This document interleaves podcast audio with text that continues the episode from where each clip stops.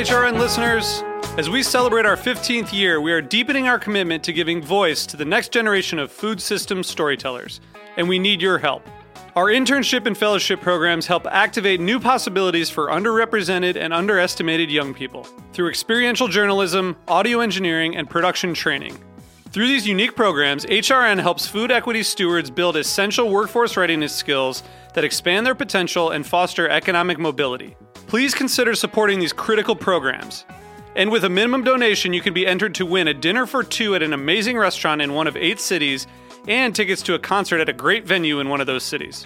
We have incredible partners across the country who have donated, as they also share our passion for helping to educate the next generation of food systems storytellers. Check out heritageradionetwork.org slash 15 to donate and enter to win today. That's heritageradionetwork.org slash 15 to donate and enter to win today. And make sure you donate before March 31st. Thank you. This episode is brought to you by Tabard Inn, new American cuisine in one of Washington, D.C.'s oldest hotels, located in DuPont Circle. For more information, visit tabardinn.com.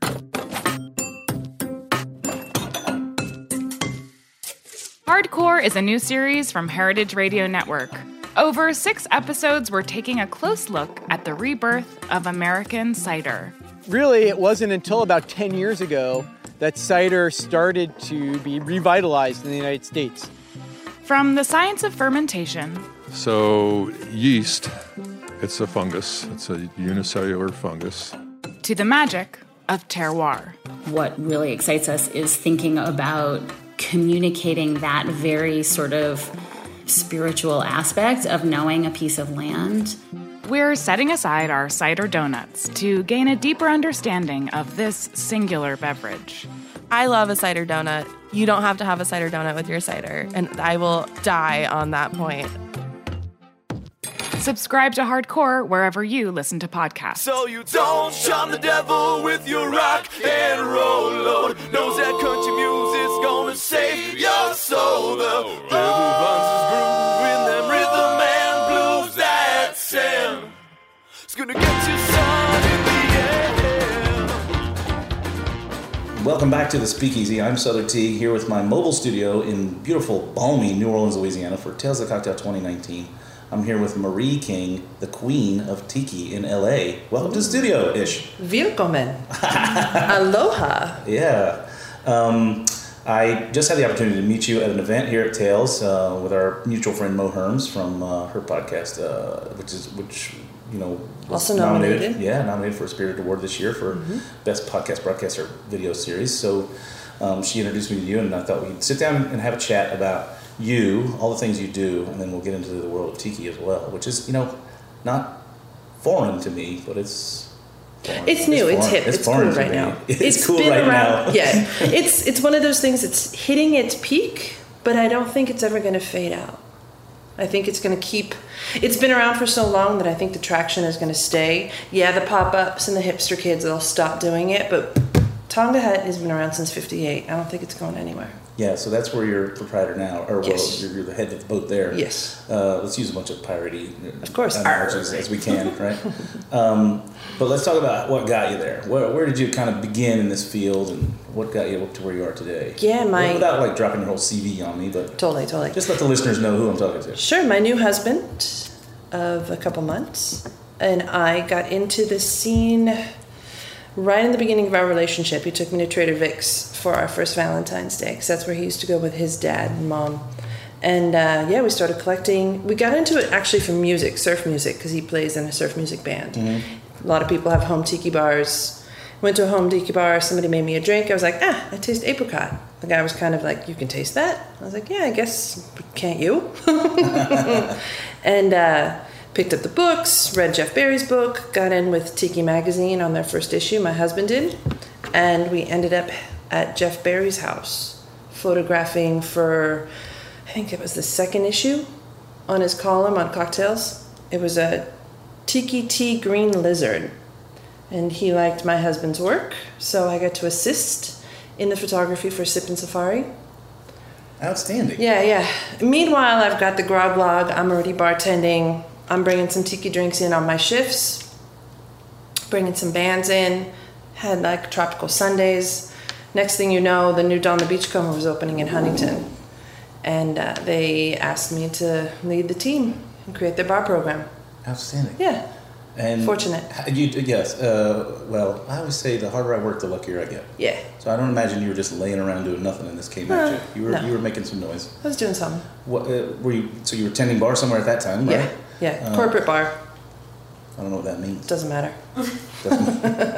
Just a corporate bar. It's a corporate corporate restaurant bar. Oh, there we go. When you said corporate bar, I was like, is there, are there bars in the building for Yeah. the guys in suits? that sounds amazing. Because those dudes need a drink.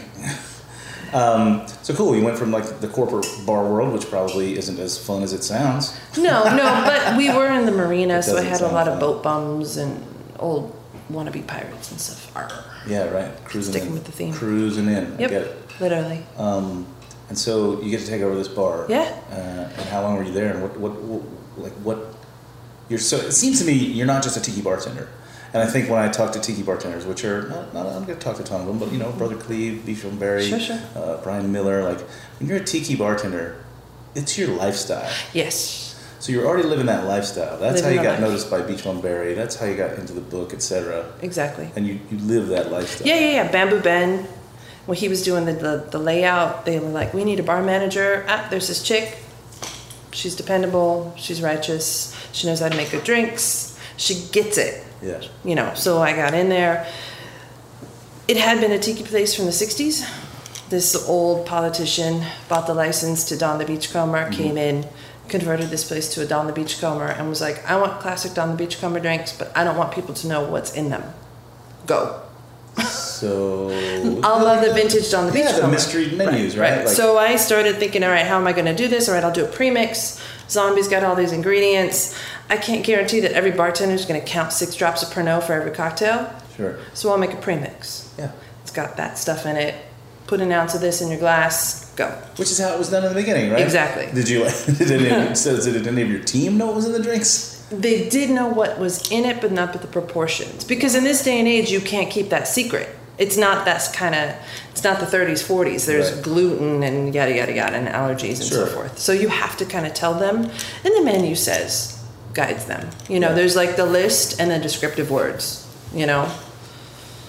So yeah, there I went from there. Started making a house syrups, house falernum, because back then you couldn't get good pimento dram. Back then, how? When are we talking? What year? 2008. 2008. Okay. 2007, It's not that far, 2008. No, no, no, no. But I mean, they wanted me to be, they had a huge kitchen, so they gave me the capabilities and equipment to do stuff in the back. You know, while I'm squeezing juices, I might as well make falernum, I might as well make some syrups, I might as well do the cinnamon, Yeah. making pimento dram, batching in the back. Yeah, I get. I, I get those jobs. Um, Yeah. Uh, but this this seems like an incredible burden, right? If it's if you have to hide the the ingredients and their proportions from your team, that means you alone have to make all these batches. Oh, yeah. So you're there Oh, yeah. six days a week. Six days a week and still bartending on the side because I was afraid I was going to lose this job. we all have that fear. Yeah, because it was my first venture into you know management, so forth, and and on top of that, I had to run the restaurant. I had to be table touching and you know wear the nice clothes and deal with uh, food that's getting returned because there's something wrong or it's too cold and somebody didn't show up and so forth and so on. We had one, two, three bars In the in this in this place, seated 700 people. Whoa! Yeah, so we could have two events in the back separately, a band in the bar and another band and event going on in a separate bar, plus the main dining room. It was vast. It was huge. So yeah, it was a, a challenge, I can't even imagine 700 people being in Yeah. the bar at one time. like a mini Mai-Kai kind of. Yeah. Um, I will back up just two seconds and say I got really skinny. I know you. You're, I know you keep you're, you're keeping some bar shifts on the side because of that Yeah. that fear. You know, my buddy Sean Kenyon quotes his dad all the time. His dad, uh, Sean's a third generation bartender. He quotes his dad all the time, who told him, "Always keep one foot behind the bar, Yeah. and don't let him trick you into management." Right. I know. I made the mistake. I got suckered into it. Well, you know, it's it's a progression, and if you want to make a career out of this thing, you, you can't expect that you're going to be behind the bar every single night Right. forever. And, and physically. Yeah, you know, what I physically mean. you can't do it. I'm getting 48, or, um, you know, so, you know, In the varicose are popping. Mm. Yeah, it's starting to literally weigh down the body Mhm. uh, to be you know on the bar as much as, Mhm. as I am. I'm on the bar still four nights a week, and Mhm. I'm you know I'm having to face the clock at this Yeah. point. Like I'm that's it's running out. Yep. Uh, so I've got to get all of it I can for the next couple of years because it's probably going to be fewer and fewer and further Yep. between. When I made the transition over to Don the Beachcomber, I was behind the bar four days a week as well. But then things in the back were getting done, and I didn't have any help back there. You know, with So you're ordering on the bar and four nights a week, but then you're doing The day I say- walker and the night walker. Yeah, I you know. Yeah, talk about that a little bit. I'd I'd like our listeners to stop hearing me complain about it. Not complain, I love it. I'd like to hear our listeners understand what it means to, to, to be in those positions. Mhm. You know, Yeah, the transition. And then seven years, well, I should, let me go back. The only reason I left Don the Beachcomber is because a woman decided it was more important to text her boyfriend that she was running late on the freeway in downtown LA than me get home safe. Oh my, yes, I see where you're going. Yeah. Uh, yeah, talk about this. Story. Yeah, clipped me, did a couple donuts, stopped in the second lane of the freeway, T got rear-ended from somebody who didn't see me coming. Flipped my car twice. Yeah, hospital for a month. No walking for six months. Recovery for almost two years. So you had a sudden uh, Yeah. and violent uh, forced break from bartending for two, Reevaluation. yeah, for two years. Yeah, yeah. To relearn how to walk because you had Yeah. your pelvis crushed is the word you Yes. used off air. That Yes. made me cringe a little. Yeah, yeah. Crushed. A little bit. And uh, my sciatic nerve was jacked up, so I ended up with a drop foot. So my right leg is partially paralyzed. Still. Yikes. It'll never be the same. I, I we walked just a, a pretty distant walk Mhm. right now together through. I was a uh, couple New steps Orleans. I- behind I you, but noticed. I I thought you were up. just on your. I thought you were communicating with somebody while Mo and I talked. Oh my! I was giving you your space. Would- she, she needs a wide berth. Right. I don't Uh, ever want to hold anybody back because of the disability. But if there was an issue, I'd speak up. Of course, But there yeah. wasn't. Yeah. You know, but three years ago, when the first tales I came to, couldn't do that. Yeah. So it's constant.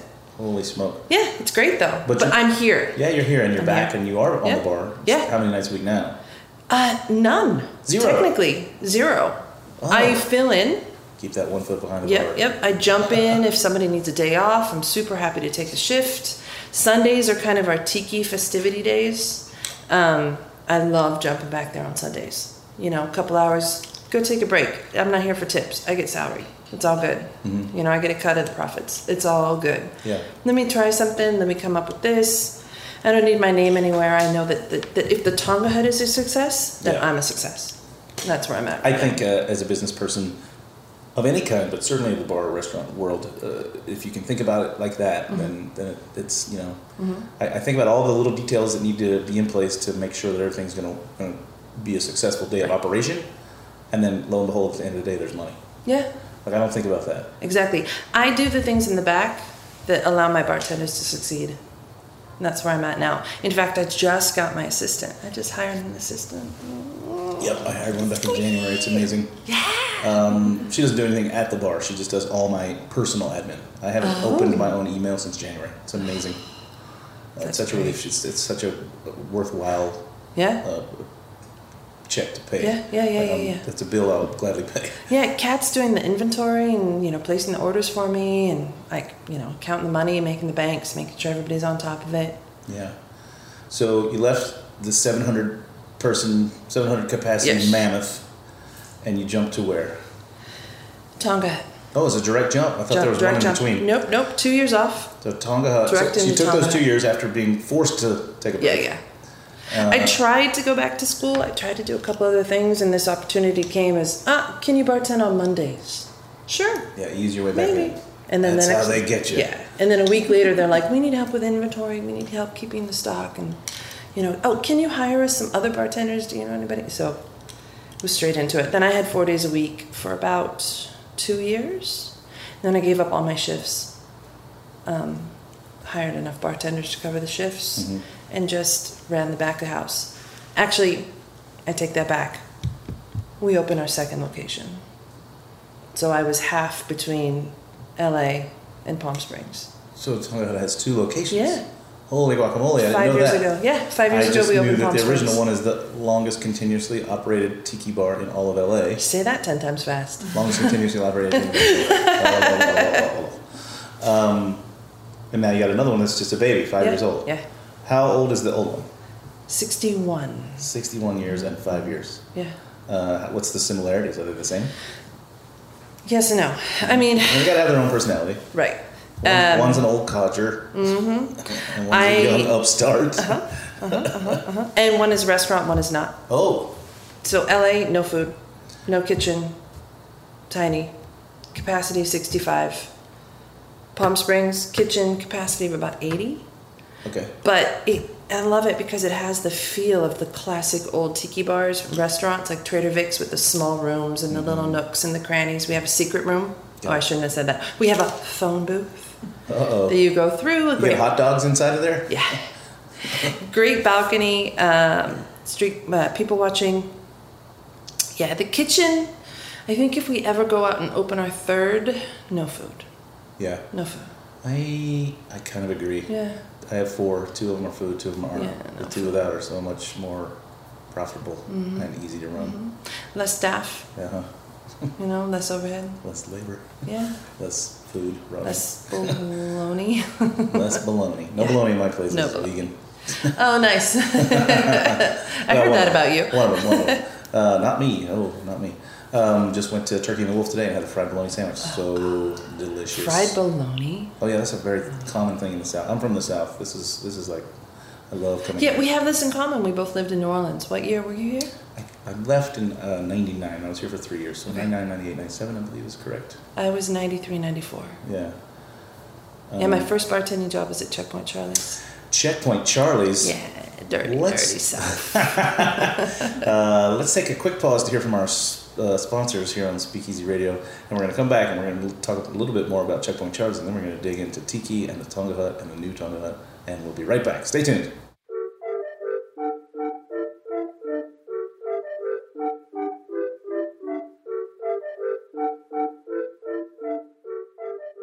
This episode is brought to you by Tabard Inn. Tabard Inn, Washington, D.C.'s quintessential hotel, is located on a quiet, tree lined street just five blocks from the White House. Vibrant yet unassuming, the Tabard is comprised of 40 sleeping rooms, each unique in character and design.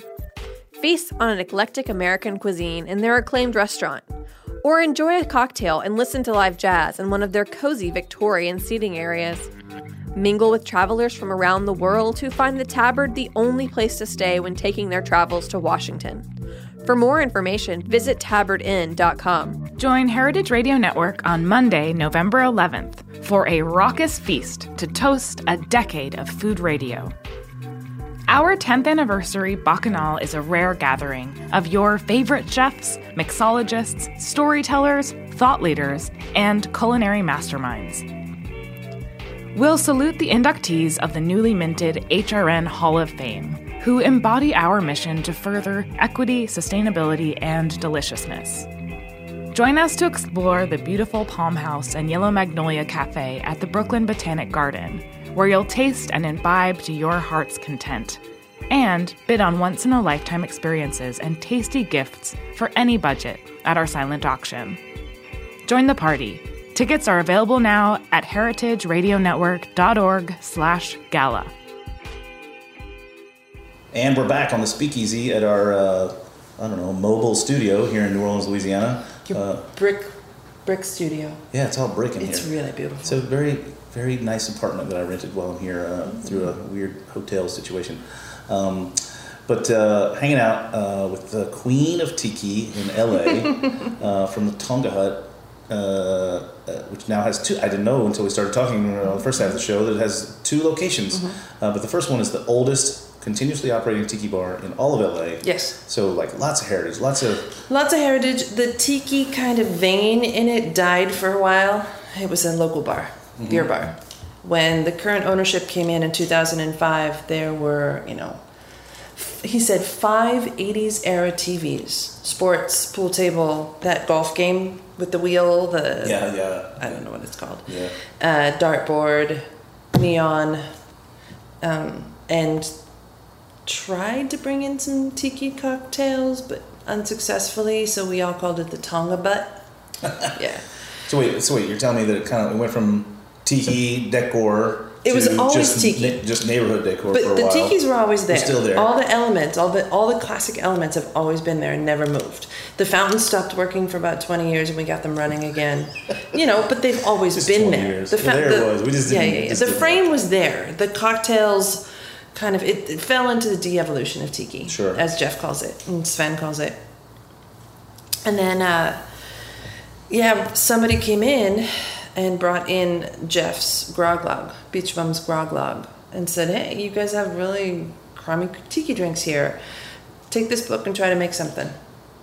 Uh, it took a while for them to figure out what fresh lime juice was and so forth. In fact, Jeff Berry has a great story in one of his books about coming to the Tonga Hut in the '80s, and this uh, the the woman bartender with the Guns N' Roses cut up T-shirt. He asked for a mai tai, and she said, "Sure, what's in it?" He said, "You know, orgeat, couple of rums, almond, uh, orange curacao, juice of one lime."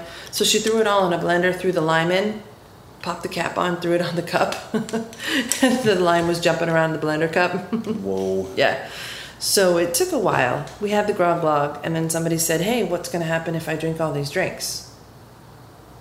Thought about it for a minute. One of the fountains in the corner is this guy that's been drooling for, at that time, 50 some odd years. Right. He's our drooling bastard. Okay. So now, if you finish all 78 drinks, Jeff's grog log, you get to become a member of the Loyal Order of the Drooling Bastard. We get fezzes. You get to put your name on the wall. There's about 800 people who have finished. In fact, you've yeah, yeah, yeah. Great money marketing scheme too. That's the you know. So we do often talk about the business of bartending on this show. Yes, yes, yes. Um, wait. so- Loyalty programs. Of course, indeed. I've got one in place at Honeybees. There you go. Um, so um, say that again. Seventy-five drinks. 78. Seventy-eight. Okay, still close. 78 drinks. Seven- Beach Bum Berry's grog log. I call it cocktail archaeology. how do you? Yeah, of course. Yeah. Like, yeah. So I even in the in the uh, in the printed copy about mine, the, Mm-hmm. the last line of it is like so we, it's American whiskey bar. We do a similar Mm-hmm. thing. You drink X amount, you get a thing, whatever. Um, but uh, I say you're going to learn a lot about whiskey, uh, both bourbon and rye, and you may learn a little bit about yourself. Mm-hmm. what you like, what you don't like. Yeah. Um, so they drink through all these. Uh, Mm-hmm. How do you record this? It's my investment is five cents. It's it's a copy from Staples or Kinkos, eight and a half by eleven sheet. We Uh-huh. just mark off the drinks. We have a little file cabinet in the corner. Alphabetical, boom, boom, it's done. Yep, done. Yeah, we have like a sort of a hotel registry. Yeah, On each page is a exactly. person. Well, mm, yeah, each page, each person gets their own sheet. They file it when they they pull it out of the file when they come in. They file it when they leave. We mark off the drinks. You have twelve months. Oh, You time twelve limits. months. Yeah, yeah. Aha. Yeah, I because it gets a lot of people. time limit to yeah. mine. There's a yeah. People have started three times before they finished. Mm-hmm. I don't care. You got to still pay for every drink. I mean, I don't tell them that to their face. I don't care. But yeah. Um, yeah, cheers to you. I'll have the first one with you. Let's get Yeah. started again. yep, exactly. Is, is there a regimented order? You can pick them as you go. anything you want. Well, people, there becomes groups. You'll have some people, they're always coming on a Monday afternoon. So then, or couples, and they'll have the same drinks. So you get a couple, you get six or seven people. It's so much easier for the bartender, too. They make six of the same thing. right. You know, boom. And we're rotating through. the Sundays are like that. We're actually starting part two. So Jeff's second book was Intoxica. Yep. So you're going to become an intoxicated bastard if you finish the second book. Oh my god! And you have to have done the first book first. Right. Then you get to work on the second book. And then we're going to give you a gold drooling bastard mug that says intoxicated bastard on the back. And they'll be numbered. So you'll know if you were first or 10th or 500th to Right. finish. So other than getting my name on the wall, uh, what's the prize for the first one? You get a buck off your cocktails, Forever. Premium cocktails. I'm not giving you a buck off your $2 PBR. Correct, correct. Yeah. You buck off the cocktails forever. Right. Once you're a member, you're a member forever. You're a member. It doesn't last just a year and you have to Nope, start over. nope. Oh, that's amazing. Yeah. I love this idea. Yeah, yeah. I'm gonna And you get a little pendant that says buck off. I'm gonna uh, buck off. I get it. Yeah. Mm-hmm. It's a dollar off your drinks. you tiki guys are so We're so punny. It's just punny. I don't know what it is about tiki that wants to just pun everything up. It's the, I don't know, it's an American invention. The pun? No, the tiki. Tiki in of itself is an American invention. Sure. You know, so I think we're just punny people. Are you doing the same kind of program at uh, location number two? Have not yet, but they're going to do something different there. Cause Haven't yet. We're only five years old. Yeah. It was time. It took us 55 years to Yeah. get something down in LA. Uh, but it won't be necessarily a time limit and it won't be a different book. It's a different caliber of bartender that you get out there. So they've got our house recipes down. Um, I've curated both menus so they can get the menu. To give them another 78 drinks is questionable. right. Plus, stocking everything for 78 Oh, yeah. additional cocktails is it's, it's, it's labor. It's a task. So they're going to just do a menu, like a little passport, no time limit. Keep the passport in your wallet. Every time you come to Palm Springs, work on your passport. Yeah, that's something pretty cool. something more tame, Yeah, that's- doable. That's, pretty cool. Yeah. Um, man, I really like that idea. It's very. Uh, I, I'm doing a similar thing at Honeybees, Mhm. and we did the time limit thing. I'm gonna I'm gonna add Oh, that. yeah. in. I like that. That's good. Yep. It puts the pressure on. Mm-hmm. Right. You want the prize? Get in there and get it. Sure. I mean, th- and then people think of it as a challenge. Yep. We had one guy finish in 11 days, which I would not suggest to anyone. Um, he said he would have finished it in nine, but he puked in an Uber twice and couldn't come in the next day. Uh, he's a, His Uber rating went yeah, down. Yeah, yeah. He's, you know, he's a good, young, strapping 400 pound boy. So, Right. but I would not suggest that at all to anyone. Average time, three to four months. Yeah, that sounds know? Yeah, reasonable. totally doable. I'm not gonna come every night. I got other life. I got, Yeah. I got life to live. And some people go in with it gung ho, and then six months into it, they forget about it. Right. That's fine. You can either start it again. I never see you. I had you as a regular for six months. Right. It's fine. I get it. It's great business. Mhm. I love it. Um, what other kind of uh, innovations are you pulling at the at the oldest tiki bar in LA? We do Rum Rum Club once a month. What's that? Yeah, so we get either a brand or a type, or um, we go regional. And it's uh, two hours on a Sunday before we open. 20 bucks to join. You get a little passport. You get a stamp every time you come in, depending on what the topic is. Uh, it's a two hour lecture. You get tastings of the rum. I usually throw together a cocktail so you get to see how it's used in a cocktail and education. So, depending if it's a brand, you get to learn about the distillery, the type, and these people. They're really knowledgeable now. I mean, you could tell, you could throw words out like pot column, open air fermentation, you know, closed fermentation. They know what you're talking about. Ogo. Yeah, yeah, Yeah, they get you. they get it. And it's all rum. Uh, the last one we did was on the molasses and sugar acts, so it was a historical lesson. Mhm. And we had some American rums come in. Excuse me. Uh, we've done brands. I've had Rum Bar come in. You know, you learn about the funk Jamaican, a couple cocktails, Bahani Daiquiri. Mhm. Sometimes these cocktails are so good they'll make it on the menu. We'll do some pop ups, you know, table tents, run those as specials for a while. It's great for the brands, it's great for us. We get product, we get people, we get education. It's fun. And is this open to all the public? You have to be like kind Anybody. of- yeah. Anybody, you don't- just pay your to 20 be in the- bucks. you don't have to be in the club to get to get no, in. you don't have to be a bastard. Yeah. yeah. Bastards and non bastards allowed. That's great. Yeah. Uh, and it's twenty bucks. 20 bucks. That's quite a deal. yeah, because the. Like anywhere, that's a deal. yeah. You get drunk for 20 bucks. Yeah. and in a little bit of it. and maybe you learn something. Yeah, exactly. yeah, I love educational events where the, the, the ones being educated are also doing a pretty heavy amount, uh, a pretty healthy amount of drinking Mhm. because that makes me think like, oh, when I do this again, they'll come again because they'll forget it. Mhm. I get to teach them the same thing over and over. Yep. It's a it's a it's a revolving door. Yeah, our friend Forrest Cokely, he's a rum expert out in LA. He MCs. I'll throw my two bits in. I'll come up with the drinks. The brands love it. Mm-hmm. Brands sometimes come in. Uh, so yeah, we've done. God, I can't even know. I mean, it's been five years that we've been doing this rum club, so it's Once a month. Yeah, once a month. That's incredible. It's a lot of work. Once though. a month, maybe ten months out of the year. Yeah. Okay. You know, Holiday I've- time is tough. I get it. Yeah, yeah. I mean, August is all about summer and tiki events, so we kind of take that month off. But Mhm. and then Christmas we'll do a, a you know a meeting potluck, sort of meet and greet. I mean, get rid of the old shit that I still have laying around. Yeah, yeah. the we- old stock. right. Uh, hey, that's. I mean, what the, I think one of the greatest advantages of, of, of any kind of tiki bar program is that like, anytime you start to accumulate just a couple of two bottles of this and two bottles of that that are lying around in your stock, it's like, Mhm. punch bowl. Here we go. Mhm. Punch it up. Exactly. Um, you know, come up with a crazy name, make it beautiful. Yep. Uh, you know, do it for the gram these days, Mhm. uh, and you can cruise right on out there with it um, and equalize your inventory easily. Yes. Um, talk a little bit more about how um, you know you've mentioned your you. Li- I, I think I mentioned actually you live the lifestyle. You're a tiki Yeah. lifestyle person. Um, I can tell by the way you're dressed right now. Um,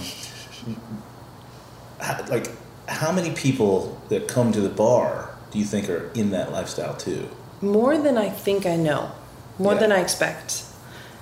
Because it's such an established place in the community, people will be coming through on their vacations and they'll do the tiki tour of LA and we're on that tiki tour, even though we're on the kind of the outskirts. North Hollywood is outside of downtown Hollywood, but you'll have people coming through.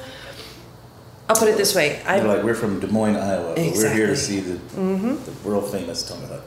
I got an order of 5,000 of our signature mugs. We don't make drinks in it, we just serve, sell the mug. Uh, 5,000 in November of 2018, and I'm down to about a 1,000. Yeah, that's cool, Yeah, right? so that's 4,000 people have come through and wanted to buy this mug, Yeah. you know, that are collectors or care. I mean, who's going to buy a, a signature $40 mug unless you give a damn, you know? so they wanted a piece of the history, a piece of it to take home with them. So, yeah, pretty good. Yeah. How, how do you like? Is your home decorated in, in a way like the bar is? Is a lot Yes. of, you got a lot of bamboo and No bamboo. We have it clean mid-century, but like key pieces. We have a lot of classic oceanic art, Papua New Guinea pieces. We collect a lot of Witco. My husband's also in a band Mm-hmm. called Tikiyaki Orchestra. Yeah.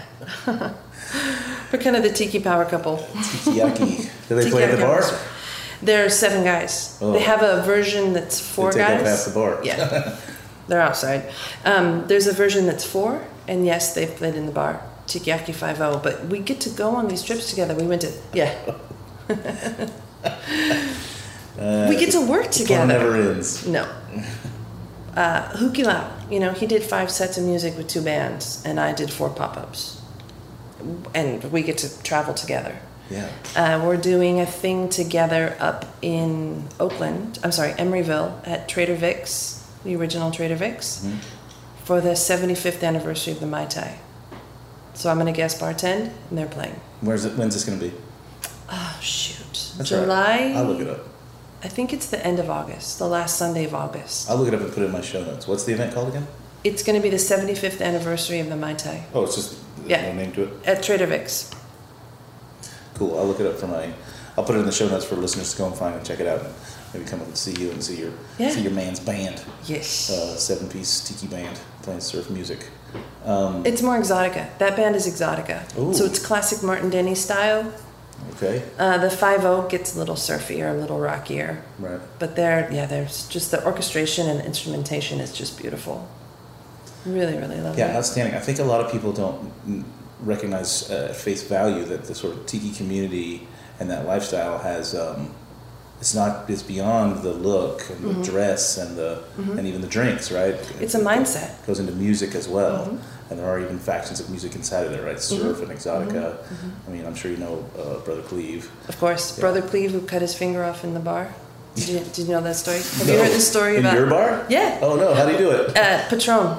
it's all Patron's fault. Of course. They were Blame filming the. tequila. Of course, they were. It's not rum. I'll blame it on the tequila all day long. That's right. um, they were filming the educational video for Patron, and he was the first time in his life he was zesting a some lemon. Educational video. What is, We sh- they okay, paid us to shut down for two days. Hey, I'm, you're not saying no. I'm just saying, Right. what are they educating? yeah, how to make a tiki drink with Patron. Okay. and he was the instructor, MC, blah blah blah. Yeah, here's how you zest an orange. Somebody comes back in the back and says, "Hey, do you guys have a band aid here?" You know, Cleve cut his finger, and I came out with the band aid, and took the napkin off, and it was just every heartbeat, a squirt coming out. It's like, y'all, I think he's gonna need more than a band aid. Yeah. He missed the rest of the day. I had to have it cauterized. Oh my gosh. Yeah, it was gnarly. He was my roommate at the first Tiki by the Sea. Oh yeah, I, I spoke there last year. Yeah. So do you get to go and do a lot of the Tiki events? You mentioned Lao. Now there's Yep. Tiki by the Sea. You're going up to Tiki by the Sea, Mai. Tiki Oasis, Tiki Kon, Do you nerd out and travel to other Tiki bars? all the time. as you- often as possible. Have you ever been to Cleveland, Ohio? I have not been to Porco's yet. Oh man, I know. you knew it right away. Absolutely. Porco Lounge. Uh, Inferno Room, I need to get there. Porco's. Uh, there's I a- mean, Porco is awesome for a lot of reasons. Yeah. Like, like all tiki bars are. Yeah. But one of the reasons Porco is, often, is, is awesome is it's basically a museum of tiki, which I think a lot of tiki bars are. Mm-hmm. But the front doors of the Porco are the former front doors of the Mai-Kai, which you mentioned. Uh, Really? Yeah. And inside there's the the two sailing uh, pontoon uh, ro- you know uh, canoe boats, Uh-huh. uh, the Princess and the I can't remember something else hanging in the hanging in the rafters up there that are from other old tiki like it's crazy everywhere Yeah. you look it's obviously a lot of new stuff like tiki mugs and kitsch and all that sort of thing but then he'll be like no this piece came from this very thing i don't know i'm not a tikiphile but Right. he is like a museum curator in there That's how our Palm Springs location is. And go in the back, and there's a lamp that used to be in the Chicago Trader Vic's. And a bunch of pieces that used to be at the Bahooka. yeah Yeah. i mean that's incredible right like uh, all the you know paraphernalia that still exists that's Mm-hmm. from the original stuff and then all of the sort of new stuff that's made to kind of mimic it Mm-hmm. but like you mix it all together and you don't care anymore like that's what tiki is mix It's it all together. escapism. yes um, talk about that. That's that what it's all about. Tonga Hut has no windows, so you have no idea what time of day or night it is. You walk in, walk out, put your sunglasses on, maybe not. It's. You don't want to have to think when you're going to a bar. I don't want a menu that you have to read into. That is fine if that's your thing. You know, there's some amazing, fantastic cocktail bars that, you know, the menu is a book. It's it's something to be studied and Yeah. looked over. But for us, we want to go in and throw you an umbrella and let you know you're going to have a good time. You know? What? Oh, it flips out sometimes. Don't worry about it. Um, you're good. It's still going. You're fine. Uh, it's a new system. Okay. It'll probably pop back in. Sometimes it switches to mono. Sorry about that. We're having a little technical issue. Um, yeah, uh, it is escapism, and I think that like all of that, all of those trappings make you just feel more and more like you're not well anywhere. Right. And the ebbs and waves of tiki have come and gone with, you know, the economy and whoever's president. And I think right now we're looking at a lot of escapism. You know, a lot of people are trying to get away and forget and drown their, their tears in a couple of cocktails. LA, where we're located, also, there's a lot of transplants, a lot of younger people. We're sometimes their first introduction to a bar because we aren't still in a local community in the neighborhood, which and there's not a lot of bars around us. That's how we stayed open as long as we did. So I, I almost feel like it's my duty to show these guys this is what a good drink is, you know? and this is what you can get at other places, and this is what they substitute, and this is where tiki went. Um, I have one drink on the menu that I would not suggest to anyone, but I found it on a piece of card, uh, on a uh, a note card in the back, in the dress, in the desk drawer, and that's what we make because it's the Tonka Punch. Right. I found it in the drawer. This is how they made it. Um, could I change it? Would I change it? Should I change it? I would like to, but I, I just can't. It's it's the thing that it was. I mean, there's still you know cigarette stains on it on Right. the on the postcard. Right.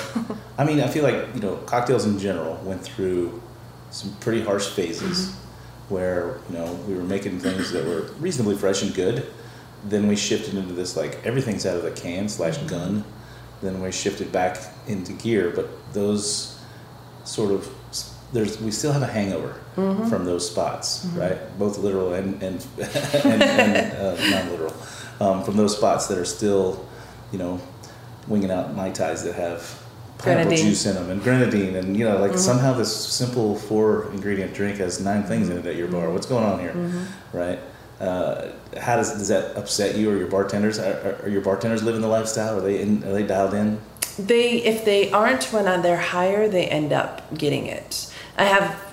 I don't want to hire too many that are in the lifestyle because then they'll all want to go to the events. And we have a lot of them in California, and nobody can take every. You know, we can't shut down for a weekend because everybody wants to go to Tiki Oasis.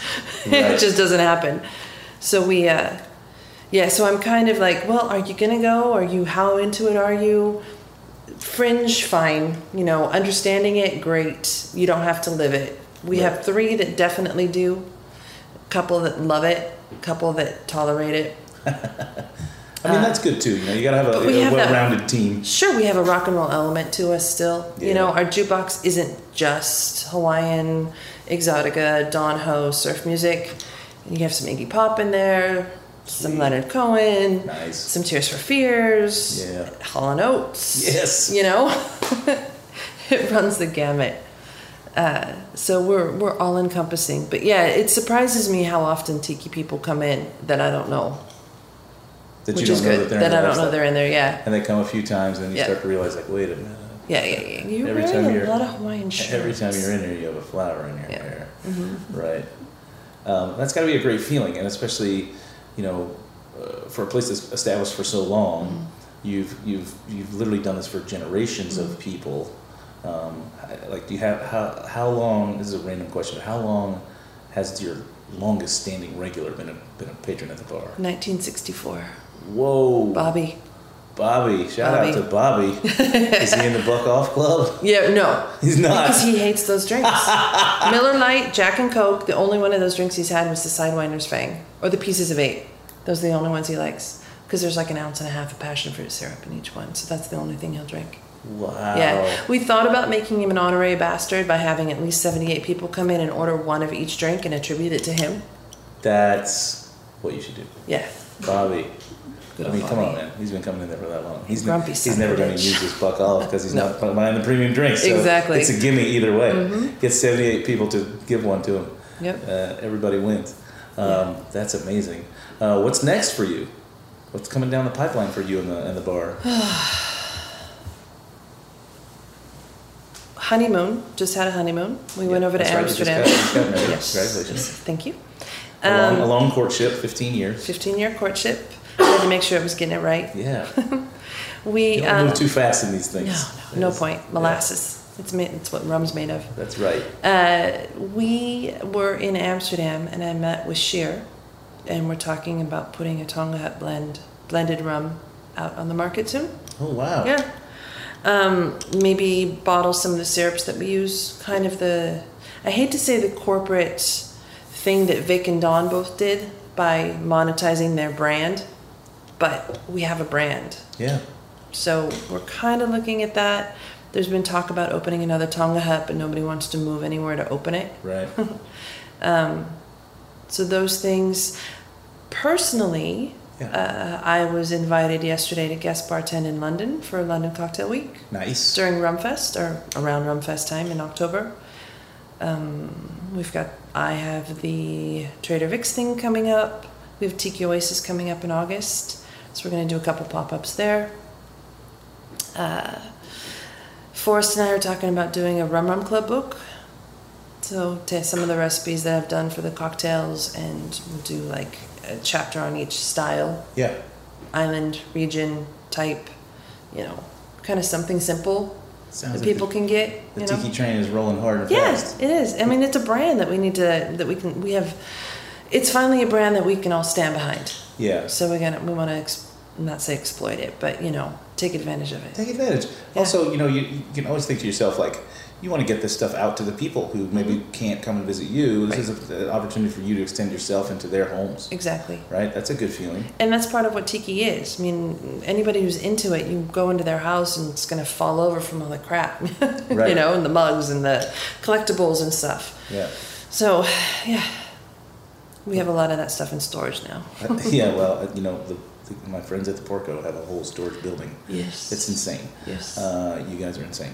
Um, you know, I, I always say I'm not a collector. I'm a consumer. I don't collect a bunch of stuff. I drink it or I use it. This is a Mhm. this is an amusement park, not a not a museum. We're going to Mhm. use all this stuff. Um, but I love that there's places I can go that, that are kind of museums. That's great. I, I, you know, I love going to like McSorley's and sitting in McSorley's and looking around. It's like sitting in a time capsule. You know, there's still newspapers on the wall talking about how in 1970 they finally let women in. You know what I mean? It's crazy. Mhm, mhm. Um, so I love that that's you know an immersive experience, which certainly leads to the escapism that's Yes. just tied so closely to the tiki lifestyle and tiki bar. So I'm glad that there's people out there keeping it alive and doing it right. So cheers to you for that. And finding it so it doesn't end up in a dumpster. You know, we had a really, Yeah. we went to an estate sale. I found this ad for an estate sale and we ran over there as soon as we could. It was for former designer of Steve Crane and Associates, which we knew who this gentleman was. He went out and he helped design it and help expand the brand, their brand, Steve Crane. From the luau to the Kon-Tiki and the Kon-Tiki ports, he went in conjunction with the Sheraton and opened all these places. We went to the estate sale, we schmoozed them, we got up in the attic, we found a box. And in that box are, you know, the negative outtakes from the menu. Right. His hand sketches of lamps that you walk into the Mai-Kai and you could see today. Right. Uh, his logos, all of his drawings. There's a brilliant piece of a drawing of the uh, uniform for the hostess with the swatch of clothing stapled to it. And again for the maitre d' and again for the, you know, the bartender. Just a treasure trove. And that stuff would have ended up in the dumpster. Right. Now you can make this into something you can either Something. decorate the place with or more stuff for your storage shed. Exactly. but at least it's not in the dumpster. Either way, it's been curated uh, Yes. and archived. Um, man, what a delight having you on. I'm so glad I got to run into you here in New Orleans. Um, if anyone wants to get hold, hold of you or, or the bars, how, how could they do that? Tongahut at Gmail, Yeah? tongahut.com, or just come on in. Let me know. Yeah, you got Give an me a ring. Instagram or anything? You can look at Oh, some yeah. cool, Okay, grammable photos. I'm old. I forget about that stuff. Ah, you know, the kids are into it. Hashtag Tonga Hut, hashtag Tonga Hut PS at tongahut.com. Yeah, I'll look it up to make sure. Uh, if, you, if you got one, I'll, make I'll, I'll make sure it's in the show notes. So check it out at Speakeasy Podcast um, uh, Instagram, and I'll have all that stuff on there when the show goes up. And thank you. Oh, it's, my great pleasure. pleasure. Yeah, really, really cool to sit down with you uh, here on the Speakeasy uh, Road Show in New Orleans, Louisiana, Tales of the Cocktail 2019. Yeehaw. It's been a real pleasure to sit with the Queen of Tiki from uh, Los Angeles, California, on the Tonga Hut, longest continuously operated tiki bar in America. Yes, sir. Well, maybe no, not America, just LA. LA. See, you told me to say it five times fast, and I just tried to say it five times during the show, and then of course the last one I blew it. but that's fine. Uh, thanks for tuning in, guys. Tune in next week for another episode of the Speakeasy, and we'll see you soon. Cheers, Tony. So you don't charm the devil with your rock and roll load. Knows that country music's gonna save your soul. The devil runs his groove in them rhythm and blues that sound. It's gonna get you sun in the air. The Speakeasy is powered by Simplecast. Thanks for listening to Heritage Radio Network, food radio supported by you. For our freshest content and to learn more about our 10 year anniversary celebration happening all year long, subscribe to our newsletter. Enter your email at the bottom of our website, heritageradionetwork.org. Connect with us on Instagram and Twitter at heritage underscore radio. You can also find us at facebook.com forward slash heritage radio network. Heritage Radio Network is a nonprofit organization driving conversations to make the world a better, fairer, more delicious place. And we couldn't do it without support from listeners like you. Want to be part of the food world's most innovative community? Subscribe to the shows that you like, tell your friends, and please join the HRN family by becoming a member. Just click on the beating heart at the top right of our homepage. Thanks for listening.